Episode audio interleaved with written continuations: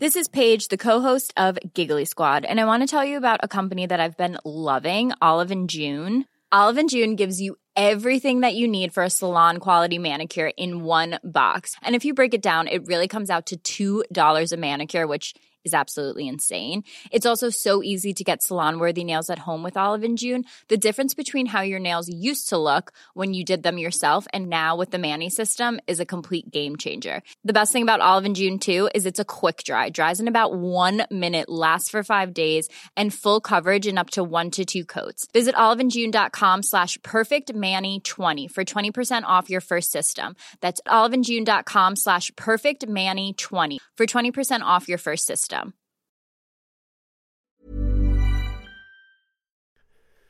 The following on podcast is proudly sponsored by Barbados Tourism. Before we kick off uh, the show, I just wanted to take a moment to remind you that the ICC Men's Cricket T20 World Cup final is taking place in Barbados this summer. This, by default, gives all of my fellow cricket fanatics the perfect excuse to go and book a holiday to Barbados in June and experience firsthand the euphoric atmosphere at the Kensington Oval, the cricket mecca of the Caribbean. If the cricket alone isn't enough to tempt you, then let me be the one to remind you that a trip to Barbados can also include leisurely strolls along the breathtaking coastline, mouth-watering flavours of the world-class Bajan cuisine, and of course, plenty of rum. Head to visitbarbados.org forward slash cricket today to book the trip of a lifetime to Barbados, the best place to be a cricket fan.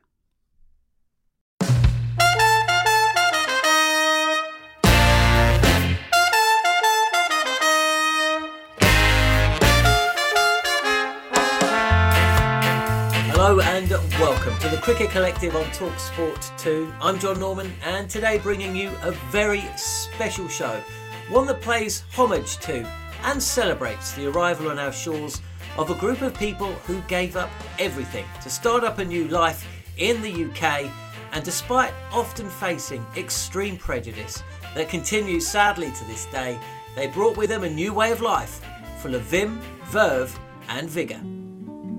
Down the way where the nights are gay and the sun shines daily on the mountain top. I took a trip on a sailing ship, and when I reached Jamaica, I made a stop. But I'm sad to say I'm on my way.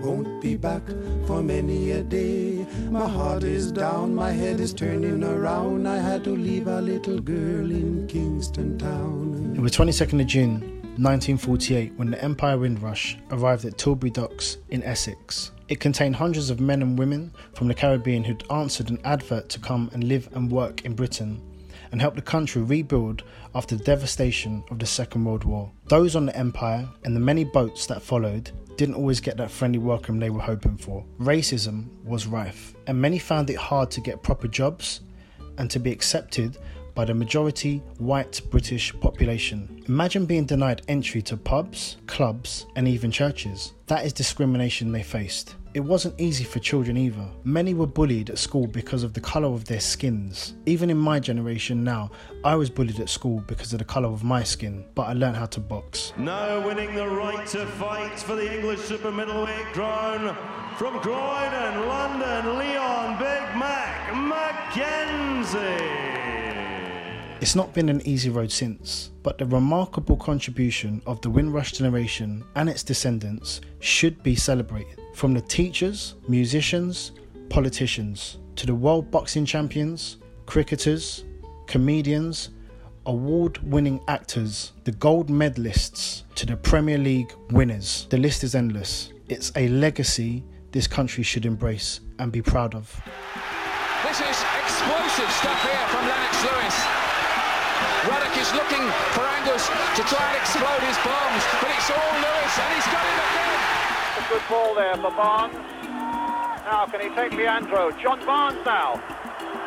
Might go all the way for England. Barnes. Scores! And England amazingly are into the lead. It's important we honour this contribution and keep their legacy alive for future generations, and that we all can celebrate the diversity of Britain's history. fellow South Londoner, former boxer Leo McKenzie there. And whilst British boxing and football has certainly been improved, wonderful memories evoked listening back to those commentary clips, no sport has the cultural and social links to the Windrush generation than our great game of cricket. Bowled nine wickets for Malcolm. The last Englishman to get nine in England was Jim Laker. That's up in the air, he's getting under it. This could be victory, it is. Pakistan win the World Cup. A magnificent performance in front of 87,000 people. Well, there you go. Four runs, it's not quite where he uh, intended. 99 not out. It's Tudor, and he gets a stump, and so he should.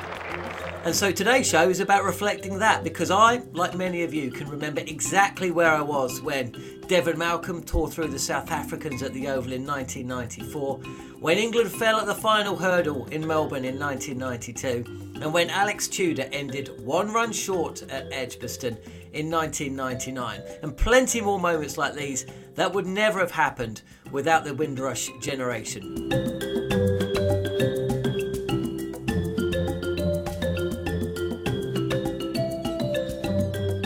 Man very familiar with Talksport, Talksport 2 listeners, uh, joins us now. Alex Tudor, man who was part of our tour of the Caribbean in 2019. He couldn't hide his disappointment when I had to tell him that the limited over series didn't stop off in Barbados, uh, meaning he couldn't uh, couldn't visit the family, couldn't bring us with him. That's uh, that's another shame. But uh, yeah, Tudes, uh, obviously born and raised in the UK, played for England, but uh, very strong links back to the mother country, Barbados, where I believe your family, or rather your mum and dad, have actually moved back to.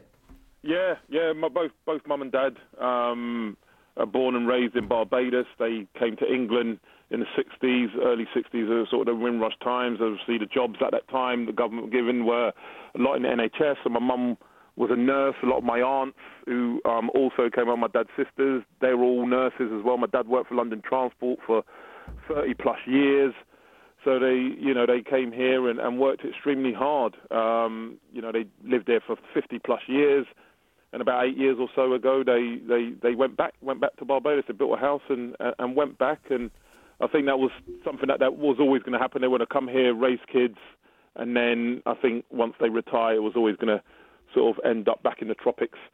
Give us um, an idea of just how proud they must have been and the family in general um, after sacrificing so much to see their son play for England? Yeah, I think especially for my dad. Oh, mean, don't get me wrong, mum as well. She wasn't really sort of not say she wasn't bothered because she she was, but it really hit her once I sort of it became more serious. So when I went to the MCC ground staff first, and then went on to Surrey. But my dad, you know, absolutely loves his cricket. Mal West Indian, all those times. I mean, those that generation of West Indian they all loved cricket. They all grew up on it. Sir Garry Sobers was his hero, and obviously being Barbadian as well, that helped. But he absolutely loved it, and he had trials for Barbados. But my gran at the time didn't really want him to go down that route, and that's when he decided to to come to England. But you know, my dad, all his friends and family, they they absolutely loved their cricket, and he, from a young age, he was always saying to his mates.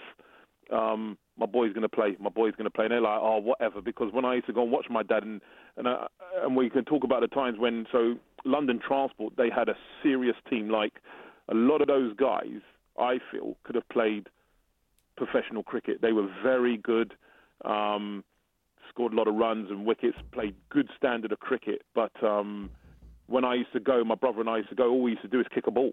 So we used to kick a ball. So they all thought, ah, you know, a cricket ball will come out. I'd kick that as well and they were like, "Your boy's not going to play cricket. He's gonna, you know, he'll play football." So when I turned professional, they were all like, "What?" Tudor's son couldn't have, you know, he, he's not that he didn't show any interest, but he used to kick the ball all the time. So my dad was proud as punch, and you know, uh, for me to, you know, don the three lions, he, he he was so so proud. You know, all that um, as you say, that sacrifice that he, he had to put in. As I say, with transport, my older brother used to play as well, and he had to divide his time, you know, to go and take my brother to the game, and when he couldn't, someone a, a, a, a teammate's parent would take me, and vice versa, and he'll be all over the country, and you know, take rest days and and all this type of thing, and having to do extra time, so he was able to take, especially on a Sunday, to all these cricket games, and it seems that all that hard work sort of bear, bared fruit. It's you know just a shame my brother wasn't able to continue his professional career because uh, at a very early age at Surrey he had a double stress fracture, and that sort of stopped that sort of stopped him, which was a shame because I think he would have gone on to bigger, better things than than I than I did because he was an outstanding young cricketer. And it's just a shame that his body at that time wasn't able to keep up with it. And now, of course, uh, the professional career behind you, but you're still working and living in the UK. And uh, you know, from your parents, bus driver and uh, and uh, nurse, much like uh, your aunts and uncles. But you know, you're you're teaching at a public school. I mean, it just shows how far things have come in in the, the 50 or 60 years or so since the Windrush generation first touched down in this part of the world.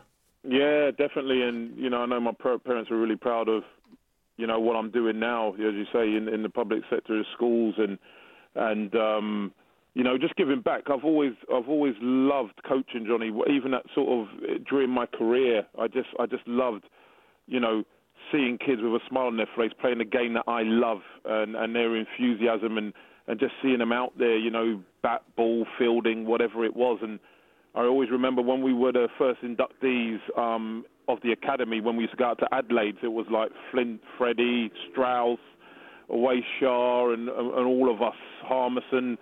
We all went out there, and um, the opportunity arose where we were able to take a few of our badges, and, and we did that. So when I came back from there during the winter breaks, I would go into schools and, and, and just see, can I do this? And I just used to just have a good rapport with these kids and just see them with big booming smiles, see this big black guy come through their doors and um, just have an understanding. I'm a big kid myself and just be level with them, tell them the truth, as you say. You know, don't lie to these kids. You just you tell it how it is and just be truthful to them. And I think they respected that, and we just had fun.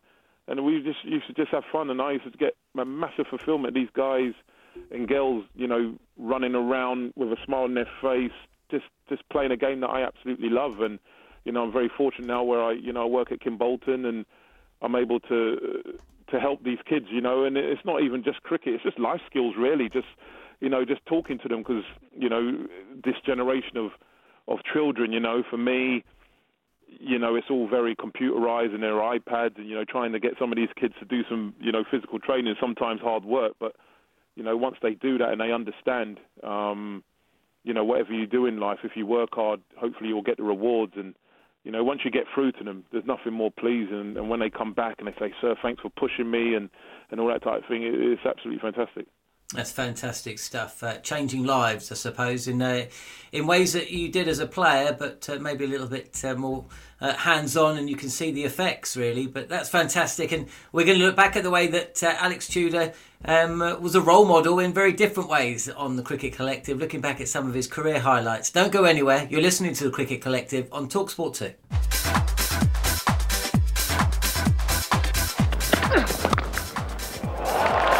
Wowee! Alex Tudor, Caribbean style. That's away. Behind point this time, four more. Tudor standing tall. It's a terrific shot. Away past Gully, another Tudor boundary. This is England's night watchman. That's a big enough shot. It's uh, very powerfully struck. That's uh, through extra cover. Well, it's a lovely, uncomplicated attitude to batting from uh, Alex Tudor. But on 65 in the first hour this morning in uh, a fashion not dissimilar to that. Another cracking square cut from Alex Tudor brings four more. Alex Tudor? Well, Learie Constantine. Oh, super stroke. Look at that again through the offside by Alex Tudor. Whoa. Up and over the top. Four more, no third man. It's a great shot, isn't it? That's a beautiful shot from uh, Alex Tudor, and that'll take him to win within three runs of a half century. Well, without doubt, he's been, for me, the batsman of the match. It's another beautiful shot. Can't cut it off. It's four for Tudor and a first Test match half century. It is uh, an extraordinary display. That's over mid on. That is a very high-class shot by Alex Tudor. It brings up the 50 partnership between himself and Nasser Hussain. Well, he's struck 12 boundaries, but I think this is the best of them. He's in uncharted territory now. Oh, beautiful shot. Well played. Flipping like tall nails. There it is again. smashed away off the back foot. Another brilliant stroke from uh, Alex Tudor. The 150's up. Oh, whipped away. Oh, that's the shot of the game. What a brilliant effort. And they're bowing to him. I'll say it again, this is England's number nine. Wow. This is treated with absolute contempt. Alex says thank you very much. Well, there you go. Four runs, it's not quite where he uh, intended. 99 not out. It's Tudor, and he gets a stump, and so he should. Great stuff. Well done, young man. It's a day to remember. And believe me, you'll remember it for a long time. So will your family.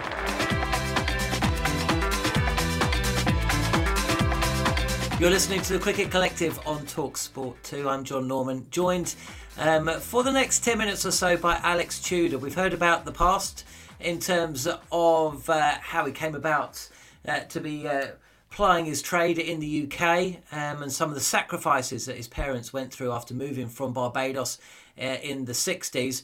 Uh, what a proud day it would have been for uh, Pa Tudor when you made your uh, debut. Did he stay up? Did he come out to Perth, Tudes, um, with the family watching back home when you uh, you played your first Test match in, and it was in an Ashes Test as well. I mean, tell us a little bit about what that meant for you and the family. Yeah, well, it was it was things of dreams, John, because you know it was you know '98, the year before England had gone to the West Indies. Ashley Cowan was the young fast bowler then who who went on tour and um, at that time, they used to take a young bowler just to be in and around the experience, and, and obviously they felt that they might be the next kid off the rank. And my opportunity came. I hadn't played a lot of first class cricket when it came. I remember Andrew Caddick got 100 first class wickets that year and didn't make the tour. And Caddy has a bit of a laugh with me now, saying that I took his spot. And I'm like, Caddy, I was sort of 21 years old. I I didn't take your spot, mate. I think maybe that might have been someone like Dean Headley or whoever. That wasn't me. I was the young lad, but. um yeah, my parents were always going to come, but generally at that time, parents, family, girlfriends, whatever wise, the kids, they used to come Christmas time. So we were in Melbourne, you know, so Christmas, New Year, they would come for that, Melbourne, Sydney. So I, at no stage, or anyone at that time, would have thought, you know, this young lad's going to be making his debut in the second Test match, which was in Perth. So they weren't due to come out, but um, Alex Stewart, who you would know obviously very well, being a Surrey mad Surrey fan yourself, Johnny. Um, he was captain at the time, but he was a bit conflicted in who to pick between me and Dean Headley. He did not know, so um, I had the worst night's sleep um, ever leading up to that game at Perth. Dean, being a senior bowler, wanted to know, but Alex just he said, "I, I can't tell you, Dean. I, I, I, I need to sleep on it." So I'd phone my parents saying, look, there's a chance I might play or I might not. And Dad obviously just said, wish the best. You know, sorry, we, we can't be there. Um, but if you get your opportunity, just go out there and, and relax and go out and show you what you could do. And then in the morning, Alec came up to me at the ground and said, congratulations, young man, you're going to be making your debut. And it was all a bit surreal, Johnny, because I'm thinking, hang on a minute, I've got you know, Nasser Hussain, Atherton, all these guys I used to watch as a young lad, you know, when BBC used to show it all all the cricket, and you'd be thinking, you know, one day that could be me, and all of a sudden, I'm in the same team as these guys, not only in the squad but in the 11, and I'm making my debut against absolute legends on the other side. You know, the Waugh brothers, Healy, you know, McGrath, Gillespie. It was, you know, you just you can reel the names off. You know, Langer, all these guys that I've been watching as a young kid. All of a sudden, I'm in the same Mark Taylor. I'm I'm in a Test match against these guys. It was, it was like a pinch yourself moment. Is this really happening? Um, and I just remember, we, I, I don't know if we won the toss, whatever. We batted, and um, I was in just after lunch because, as always, in the, in the 90s, we weren't very good, and, and, and they had, you know, I think uh, Gillespie and Fleming McGrath were sorting us out, and I had to go in. And what made me relax a little bit, I got 18 not out. So that made me relax, thinking, oh, right, I can do this. I'm playing against, you know, some of the world's best cricketers. I'm, I'm, I'm able to, you know, stand up here and, and, and sort of compete. And then my chance came to bowl, and I think I bowled a maiden to Mark Taylor, and that just settled my nerves. And then we just got into it, and you know, ended up getting fourth on debut was was something else. It was, you know, if any young fast bowler at that time wanted to make his debut, it would want to be Perth. You know, the hardest wicket in world cricket. It, the bounce was so good, and keeper and the slip standing so far back, you felt like you're in the clouds. And yeah, it was a, a fantastic feeling and as you say, the sort of euphoria, I suppose, at that time. You know, they were looking for a young fast bowler, and I'd got these four wickets. So it sort of all this sort of expectation, I suppose, um, had had come after after that game. Yeah, four. I mean, look, when you're looking at the, uh, the, the names of the victims, the Waugh Brothers and Ricky Ponting. That's uh, three of the four. Uh, that's a pretty good way to start. You didn't play the the next test. Dean Headley was brought back for that, wasn't he? And actually, yeah. England won that test match. Uh, so I suppose Alec knew what he was doing, didn't he? You got four for a debut, and then uh, brought back Headley, who swept through the Aussies at Melbourne, then brought you back at uh, at Sydney. Yeah. Um, but it was a it was a bit stop start, wasn't it, with you? Did you ever feel like you got a proper run? Was and if not, was uh, that down to the injury, it wasn't injuries? yeah, it was. It was just the injuries, John. It was just the injuries that sort of, you know, just got in the way of what I, I'm hoping would have been a you know a fantastic international career because I felt like I was able to when I did play, I don't feel I let anyone down. Don't get me wrong. I've had I've had bad days, but everyone does in international sport. You know, you're going to have bad days. It's not just going to be this crest of a wave and everything's going to go well. You're going to have lulls. So, you know, getting lashes against the Indians over here, and um, you know, so bowling to Dravid, Tendulkar, Ganguly, all these guys. Geez, that was hard work. And then, you know, the Australian side in 2001 you know, that was hard work again. So I've had bad days, but I just felt if the injuries didn't come about when they did, how many games would I have been able to play 50 test matches and, you know, how many wickets would I have been able to get and, and that type of thing. So that does go through my mind a lot, but it is what it is. They were the cards I was dealt, you know, to even for a young black lad from South London that went to a pub, you know, uh, an independent, uh, not independent, pub public school, you know, was, you know, it never really happened. A lot of the guys that I played with or whatever, they all got, you know, private education or they got scholarships or whatever. Um, and that never really happened um, for me. It was a lot of hard work and, and, and just showing that you're able to to play with these great players. And you know, I wouldn't take anything back. I mean, the injuries I've had, they weren't like little minor injuries. They were like major injuries. I've had four knee operations. You know, broken pelvis, metatarsal, torn shoulder, um, broken rib. You can't bowl with these injuries. And the one thing that used to disappoint me, though, is when you hear, um, you know, sort of ex-players and, and people that don't really know what's going on sort of say, oh, he only wants to play when he's 100% fit, or, you know, all he needs to do is pop a pill and get on with it. It, it wasn't that type of an injury. That it was like an inflammatory problem where I could, you know, have an anti-inflammatory and, and it will sort that or just mask that injury and, and, and get me through the game. It wasn't that. It was major problems that sort of stopped me from and doing what I could do. So yeah, it, it was disappointing. I know there was a lot of frustration from people because, you know, they must really saw me and thought, you know, this boy can play. He's useful, but only when, you know, only when he's on the park. So you know, that was the most probably one of the most frustrating things were, were the injuries that I, I picked up along the way during my career. And I suppose from your family's perspective, not being given the opportunity to play against the West Indies, that, that would have been something special if uh, if it was uh, if it could have happened. Yeah, Dad always says. I mean, the closer I got is when I went on a England A tour. We we played in the Busta Cup. We were invited to play in the Busta Cup, and we played out there. I was able to play in in Barbados. I mean, half the stand had my family in it. Um, so that was nice, but not to play against, you know, the greats, you know, your Ambrose, your Walsh, your Laras, your Chanderpauls and, and stuff um, for the West Indies. I know that would have made my dad proud of, proud of Punch. He, he always says, son, look, you're my son. I'd obviously want you to do well, but I'd want you to get beat against, against but any other result involving England, my dad is 100% wants England to do well, but just, you know, obviously that's his – that's his background, that's his heritage. The West Indies, my mum, dad, they're mad West Indians. They would want me to do well, so you know, pick up fifer or get a few runs or whatever. But they would want us to get beat. You know, it's it's just.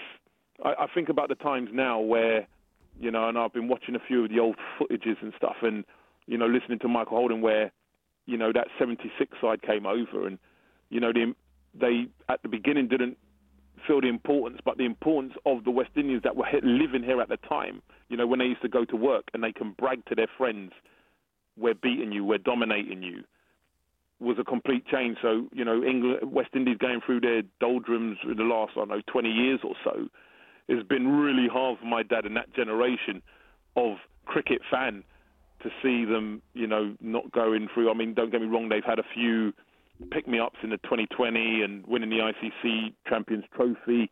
Um, I think it was 2004 or whatever it was. Um, if people can remember, is it Courtney Browne? Not Courtney Browne. It was um, Bradshaw hitting that cover drive through the covers in the West Indies, winning in the dark. I mean, my parents were over the moon. We're still here in England at the time, and they absolutely loved it. You know, they can keep their heads high and and their chests proud, and you know, and that's what West Indies cricket did for that. You know, that those generation of people that came over. It made them feel important in England. Um, so as I said, the reverse is with England when West Indies were going through their doldrums. It, w- it was a very depressing place for a lot of them, and they would get annoyed. Um, but as you say, you know, in life things go up and down. You always ain't going to be at the top. But I think it was just the way they were losing was quite disappointing for them. Well, it's uh, it's a shame to finish things uh, on a bit of a low note for the West Indies, but I suppose they did beat England, didn't they? The last time England were out there, and England haven't beaten the West Indies in West Indies since 2003-04. So maybe we're going to see uh, a little bit of return to the golden days. But uh, Tudes, thanks so much for joining us on the Cricket Collective. Great to just to dip into the memories um, and just reflect on uh, you know just uh, where your family have started out from, where they're continuing to go to, and uh, it'll be uh, yeah just brilliant memories, I suppose. No, I appreciate it, and uh, thanks for having me on. And yeah, just looking forward to seeing some cricket on the box um, and, and, through the airways very, very soon. And um, hopefully that will just uh, keep a few people just a little happier. Brilliant stuff. Uh, Alex Tudor joining us here on Talksport 2 on the Cricket Collective.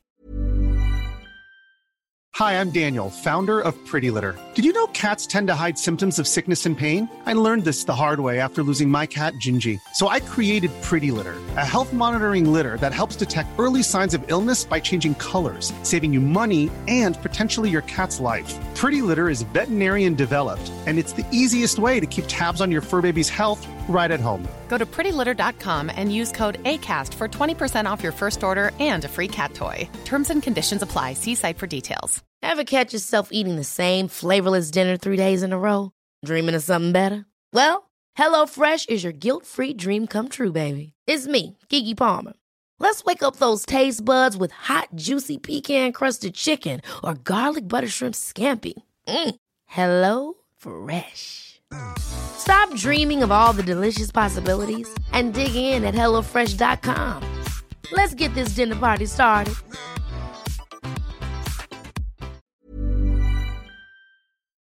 The following on podcast is proudly sponsored by Barbados Tourism. If your passion for travel is on par with your passion for cricket, then I have some excellent news. The ICC Men's Cricket T20 World Cup final is being hosted in Barbados this June, which makes it the perfect destination for your summer holidays this year. To make the most of your trip, you can also experience eight matches from the series in Barbados, including England against Scotland and England against Australia.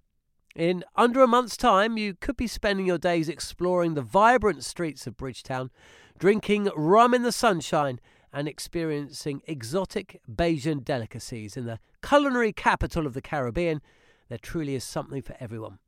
There's no need to wait a second longer. Head to visitbarbados.org forward slash cricket today to book the trip of a lifetime to Barbados truly the best place to be a cricket fan. What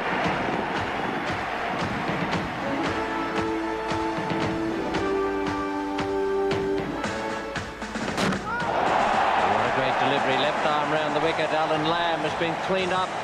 Perhaps so too England.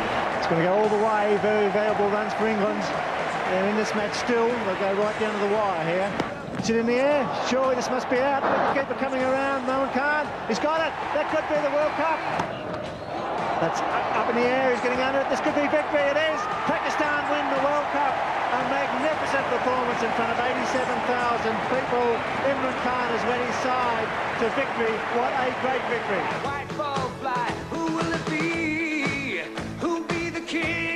You're listening to the Cricket Collective on Talksport 2 with me, John Norman. We've heard from Alex Tudor, still to come on the show, uh, Devon Malcolm. But uh, for the next 10 minutes or so, absolutely delighted to say that Phillip DeFreitas joins us to look back at 1992 when uh, England fell at the final hurdle, uh, reaching the final of the World Cup. And there's uh, there's a few what ifs along the way. Um, an infamous rained out and abandoned match against the team that ended up uh, beating us um, at the MCG earlier on in the piece. But uh, what a side! Um, and it really littered by uh, some very, very familiar names, even to this day. One of them, Phillip DeFreitas, joins us now to look back at uh, a wonderful campaign, uh, Phil. Um, thanks for joining us on the Cricket Collective. You, of course, uh, were born um, in uh, Dominica, I believe, uh, came over to England at age seven represented England in uh, one day cricket and, of course, the Test arena. Just give us an idea about what it was like I know that uh, rooming with Ian Botham was uh, um, a, a, bit of a, a, pinch me moment when you made your debut for the England side, but that was uh, that was quite a, an England squad that you were playing and part of back in '92. Yeah, it certainly was. We were, you know, we were a fantastic side, really. I mean, you sort of look back and you thought what a great side we were. Um, and the only side I think, you know, obviously, you know, was much better, which obviously they one step, they went one step further, was the last year with our England side, which I felt was um, an outstanding team, and uh, and they was they were so rewarded with the World Cup. Um, but '92, um, you know, we started off with a bang. We played really well. Um, we we felt that we could go all the way and win the World Cup. And unfortunately, as you mentioned, uh, the Adelaide game against Pakistan, where you know we had them on the ropes and. Uh, uh, they were very fortunate uh, to get a sort of rained off at one point, uh, which uh, saw them go through, and eventually met them in the final. And uh, but as you know, the World Cup, you know, we peaked so early. We were, you know, we were, you know, doing extremely well. And then towards the sort of quarter-final, semi-final, we had a couple of niggles, you know, injuries. Um, we dipped a little bit, uh, but we still felt you know, confident, you know, sort of to win the World Cup in, you know, in '92. But uh, unfortunately, you know, some fantastic batting from Inzamam, uh, Imran, and Javed, and then um, you know, a fantastic spell of bowling from Wasim Akram, and beat us to it. So, uh, but you know, it was a great tournament. It was a fan, you know, it was a fantastic World Cup, and, and congratulations to Pakistan. They, you know, obviously won it. Much was said about the uh, 2019 vintage, um, the multicultural side. Uh, a couple of players of, uh, you know, as a multi faith side, captain born in Ireland. Um, uh, but looking back at the uh, the team that took to the field in that first ODI against uh, India, six players were born outside the UK. It was a it was as multicultural a time for England in '92 as it as it appears to be in 2019. Yeah, I don't think it's been any difference really. I mean, from from when I first made my debut, um, it's about you know sort of you know you want to represent England, you're proud to represent England, and yeah, there are people you know different players from different cultures, but uh, at the end of the day, we all uh, are proud to play for England, and that and that's what it's about. And the, the, the you know the change room, you know the team we had, uh, everyone got on, everyone you know it was great, and uh, we had one ultimate goal really was try and win the World Cup. So you first match was against India, um, England winning that by nine runs. A good India side as well, and, and of course had won the World Cup uh, uh, in the pre- previous uh, ten years or so. You know you've got Ravi Shastri, Mohammad Azharuddin, Sachin Tendulkar, Kapil Dev was still playing then as well. Um, second game. A, a comprehensive win over the West Indies. Then that third match against Pakistan, which was abandoned. Um, you took two wickets in your first over, I think, Ramiz Raja and Inzamam ul Haq. But it was a fourth match against Australia, England winning by eight wickets. Uh, for, for many, when you think of the glory days of Ian Botham, Sir Ian Botham, you know, you think of the late 70s and, and the 80s, don't you? But he was a, still a real force uh, in 1992. Took a opening the batting and, of course, um, taking big wickets as well with, with, the, with ball in hand you know, he was still a massive presence. He must have been a, a massive presence within the side and a, and a great guy to, to play alongside. Yeah, I mean, sort of. I was very fortunate. You know, you, you know, if you look back, uh, I made my debut in 1986, 87 on the Ashes tour to Australia, and uh, obviously my uh, my first roommate was Ian Botham. He was, you know, he's one of my heroes. Basically, you, you know, you're looking at people like Viv, Malcolm Marshall, uh, Botham, Lamb, Gower, all these guys were my hero, you know. Yeah.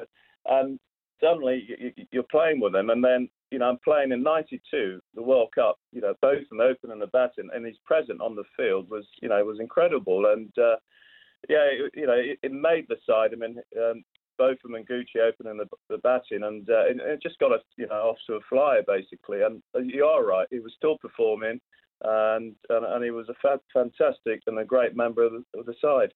The game that made everybody stand up and take notice. I mean, to beat Australia in their own backyard so comprehensively in a World Cup, um, or, or are we just looking back and was it actually other games, uh, just getting past South Africa in the group stages as well? I mean, at what point do you think that England almost became favourites to win the World Cup, or certainly were being talked about as, as real contenders?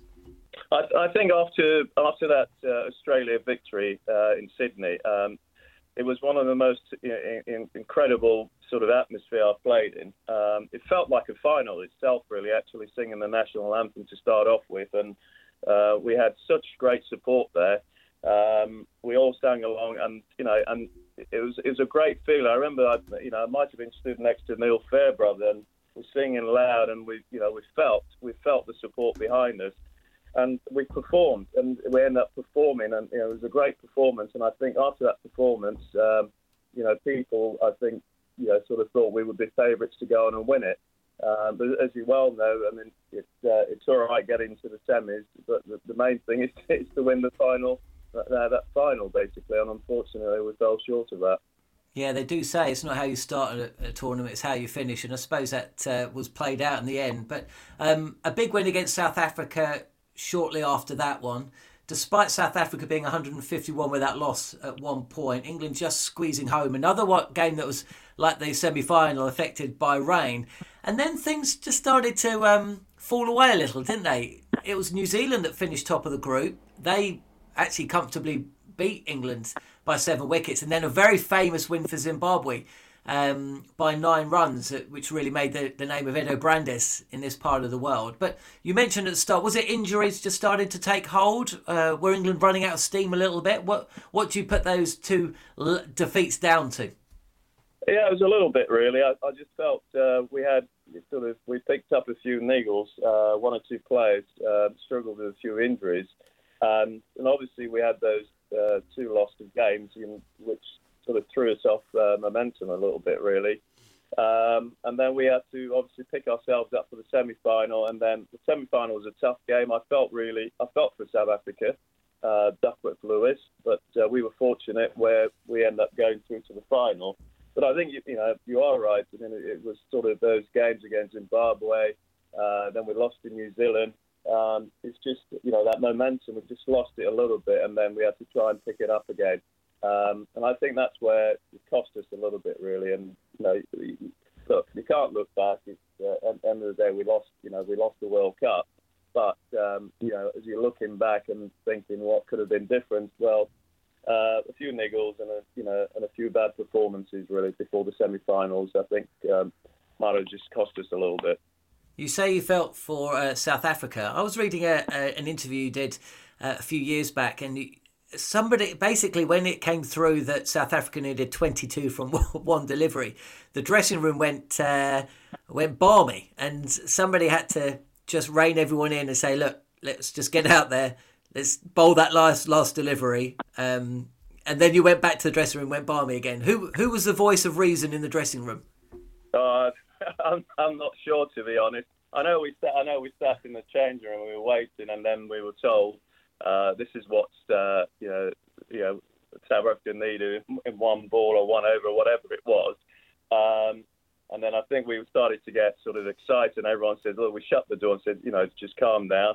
And then we went out and played, you know, played the game, you know, sort of uh, said our sorries to uh, South Africa. But once we got back into the change room, we were we were celebrating, we were excited. but it, but it, but it, yeah, but deep down, you know, you, you do feel you felt a little bit for South Africa because no team wants to come out, you know, to lose a semi-final in those ways, really.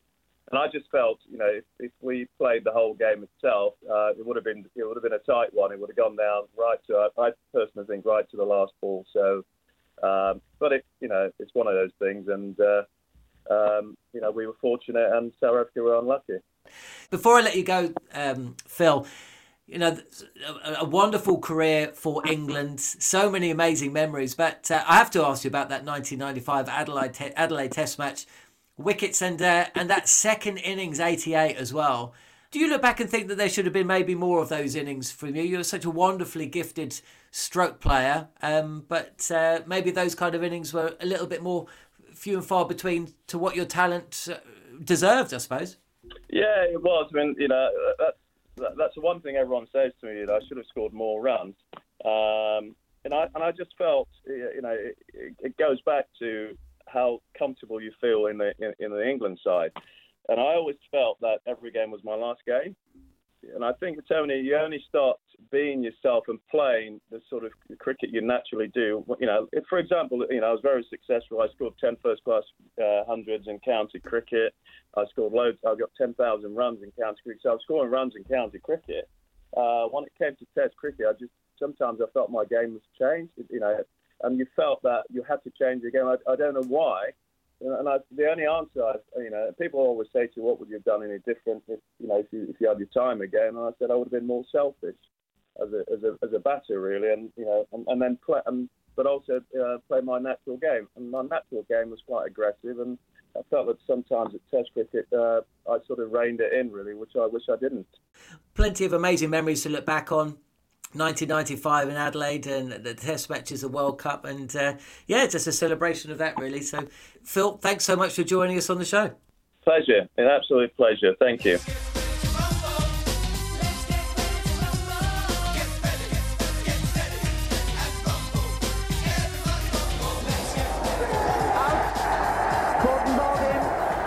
Well Kirsten was turned inside out in those three deliveries. What a start for England and convincing. Got him. Caught by Phillip DeFreitas and two wickets for Devon Malcolm. And that is an authentic quick bowler's dismissal. Bowled in. Pitched it up. Got his reward. What a sight. Stumps arrive. Three wickets for Malcolm. One for three. Got him. It's worked. It nearly did the ball before. Well, it was very thoughtful bowling from Devon Malcolm to try around the wicket when nothing was working from over the wicket. Caught him, caught him. Graham Thorpe, the end of McMillan. This is definitely Devon Malcolm's day. Oh God, he's got six. What a day. What a day for Devon Malcolm. Well, he's done it again. A great catch by Steve Rhodes. Wonderful piece of cricket there one of the most fiery deliveries you'll see in a long, long time. Terrific performance. Outstanding pace all day. And another one. And another one. Eight for Devon Malcolm. Another catch for Rhodes. What an incredible performance. Superb performance. Bowled in. Nine wickets for Malcolm. Last Englishman to get nine in England was Jim Laker. What a performance. Bowled off his pad all out for 175. I must say, an outstanding performance by Devon Malcolm. You're listening to the Cricket Collective with the Institute of Cricket. Delighted to say one of my heroes growing up, Devon Malcolm, uh, joins us on the show to look back at 1994 South Africa, 9 for 57 and all that. But also, hopefully, Devon, to talk to me about what it was like just to be able to have the ability to bowl frighteningly fast. Because uh, this time last year we were in the West Indies in St Lucia watching uh, Mark Wood bowl what uh, many people said was the fastest spell of bowling by an Englishman since you back in uh, back in the 90s. So uh, just just give us an idea, us mere mortals. What is it like to be able to uh, essentially terrify very good test batsman. Yeah, but I tell you, you know what, cricket, when it's come to cricket, you hear about great batsmen and all that business, but, you know, you, hear about great spin bowlers. Cricket summarizes cricket fast bowling. Whether you're a you're old man, a young boy, middle age, whatever, when you come into cricket and you hear about fast bowling, you don't care who you are or how good a batsman you are, you always be tentative. So that I always find as a young boy, even growing up, I always find fast bowling, watch my heroes bowl, guys like Michael Holding, Dennis Lillee, um, Thomson, ball, you know, Colin Croft and, and those guys, that was the most exciting part of the thing for me. Um, quick bowling, you can see the apprehension in batsman eyes and hopping around the crowd and everybody, you know, exciting when it comes to cricket bowling. And whether it's club cricket, you know, um, county cricket, international cricket, I find, you know, quick bowling is the most exciting part of the game for me. So, you know, it, it's in the blood, really. I just love uh, um, cricket and when it comes to fast bowling. Yeah.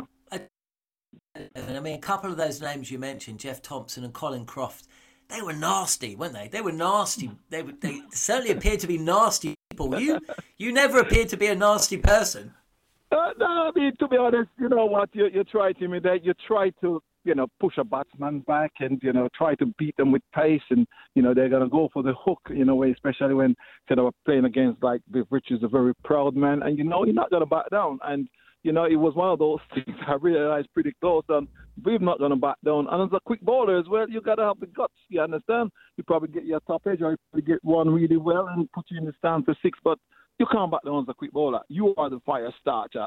so, if you if you if you won't if you won't be having the courage to bowl quickly, you know what you're about. You know you can get the ball down there, get the ball in the right place, and you're trying to you know, uh, um, beat the batsman with skill and pace, especially pace. I had express pace, and you know, once you have that, you got to use it. But you know, myself as a boy, or as I said, growing up, when it comes to a fast bowling, even playing, you know, when I was playing county cricket, and in my said in my early days at Derbyshire, you know, in the changing room when we're going to play guys teams like Hampshire, and you can see you know, uh, um, pre-match game discussing the teams, whatever, you can see the the, the blood absolutely draining out of these battles. They're just hoping, let's go to Hampshire, let's survive that game without being hurt. You know, at times they probably don't mind being out, but you know, Malcolm Marshall was a skill bowler, ball very quickly, and you can see the fear. Ah, fast bowling. That's you know, it's got to be a tough job. So fast bowling is, you know, you get people get get people you know um, you know um, really up when it's come to cricket, no doubt.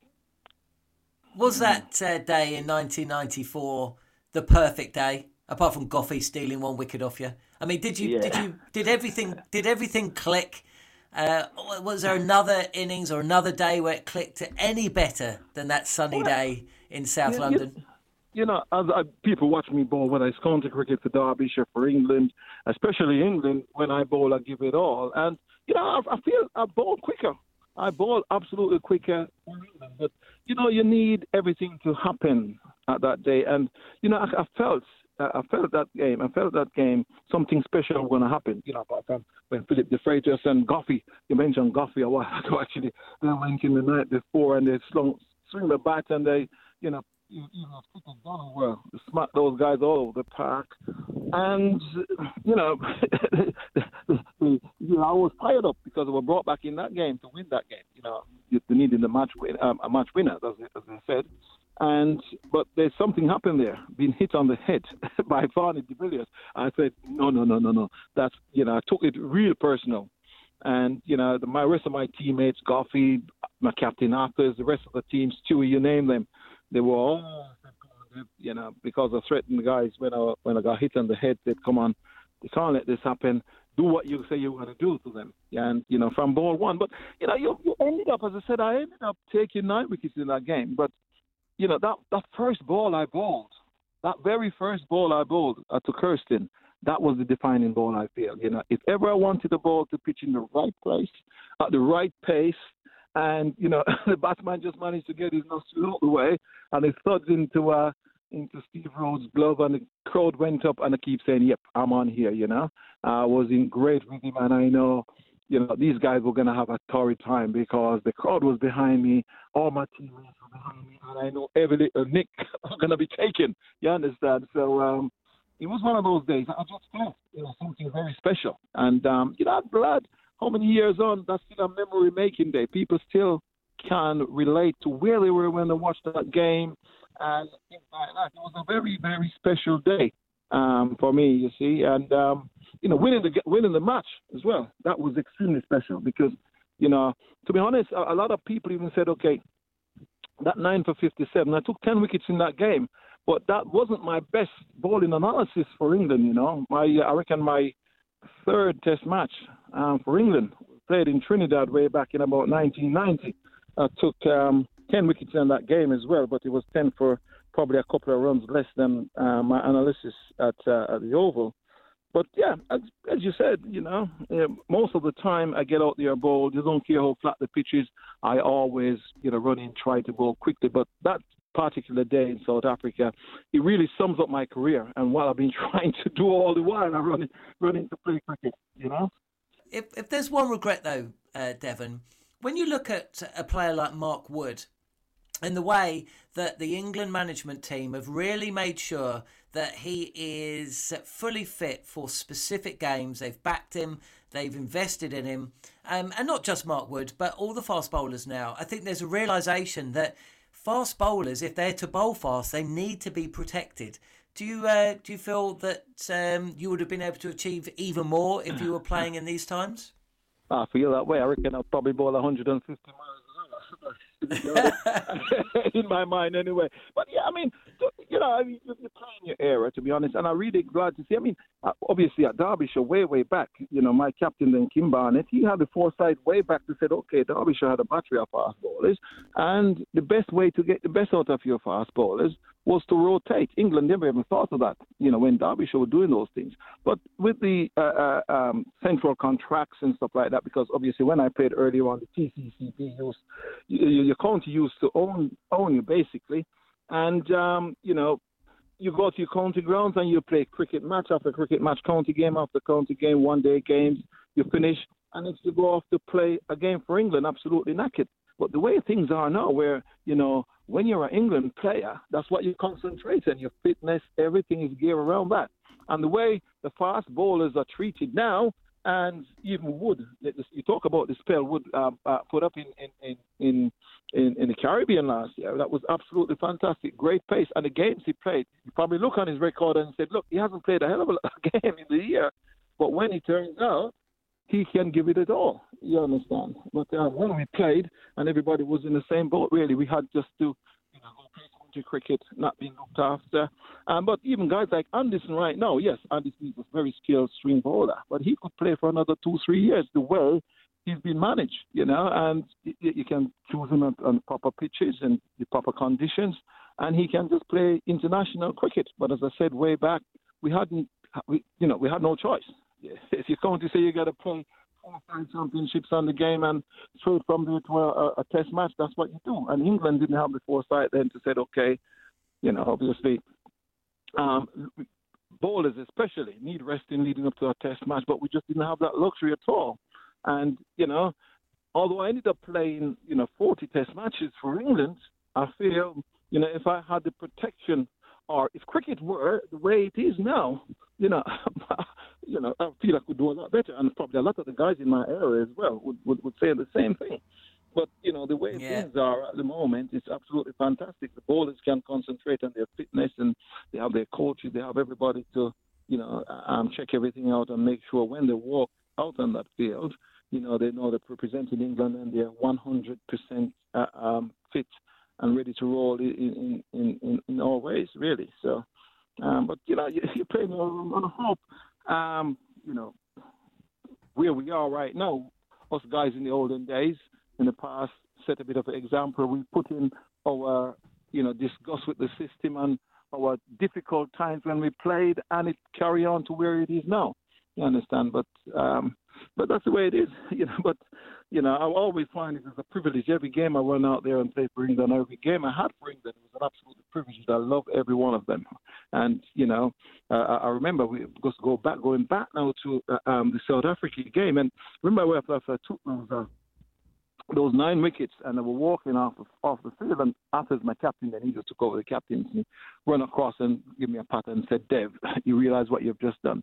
He said, "You know, I don't believe I'll ever you know, that I, if uh, you know, in my lifetime, I'll ever see a single player dominate a game as much as you do. And I had to turn around to him and say, Skipper, you probably wouldn't believe it, but every time you throw me the ball or every cricket game I walk out there on the field to play for England, I have it in my mind I'm going to take all nine or all ten wickets.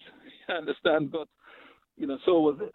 But as I said, the way things are now, Matt, you I would be so you, you could be so much focused on your Test cricket, focus on your job, and the whole the whole circle would be complete really because you've got all the systems and you have you've got help from everywhere, the video analysis and all that business. It's all there. And you mentioned even you know going back to the Caribbean, going to the Caribbean for the first time. Again, you mentioned in 1989, 90, where we won that Test match, the famous Test match in in, in Jamaica, where uh, a run it was it was um you know West Indies were cruising actually. You know the press actually wrote wrote us off, and uh, yeah, managed to uh, run uh, Gordon Greenidge out and Angus came in and bowled extremely well, and we won that won that uh, um, famous famous Test match there.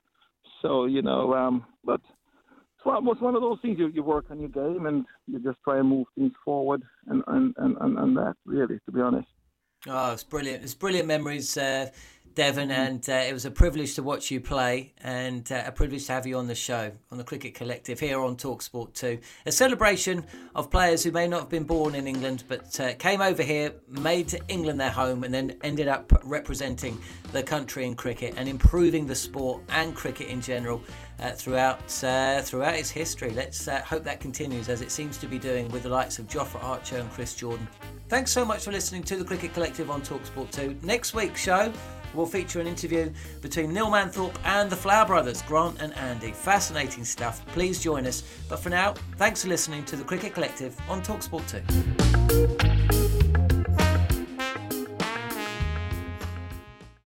The following on podcast is proudly sponsored by Barbados Tourism, and this is your gentle reminder that Barbados is the best place to be a cricket fan. With eight matches from the ICC Men's T20 Cricket World Cup Series taking place in Barbados this summer, including the final, you can experience the summer of a lifetime by booking today. Aside from immersing in world class cricket in the sunshine, Barbados is the dream destination for all travel enthusiasts. It is where adventure meets paradise, the culinary capital of the Caribbean, and better still, the birthplace of rum. If you're keen to unite with cricket fans across the globe for what is set to be an unforgettable summer, then head to visitbarbados.org forward slash cricket today.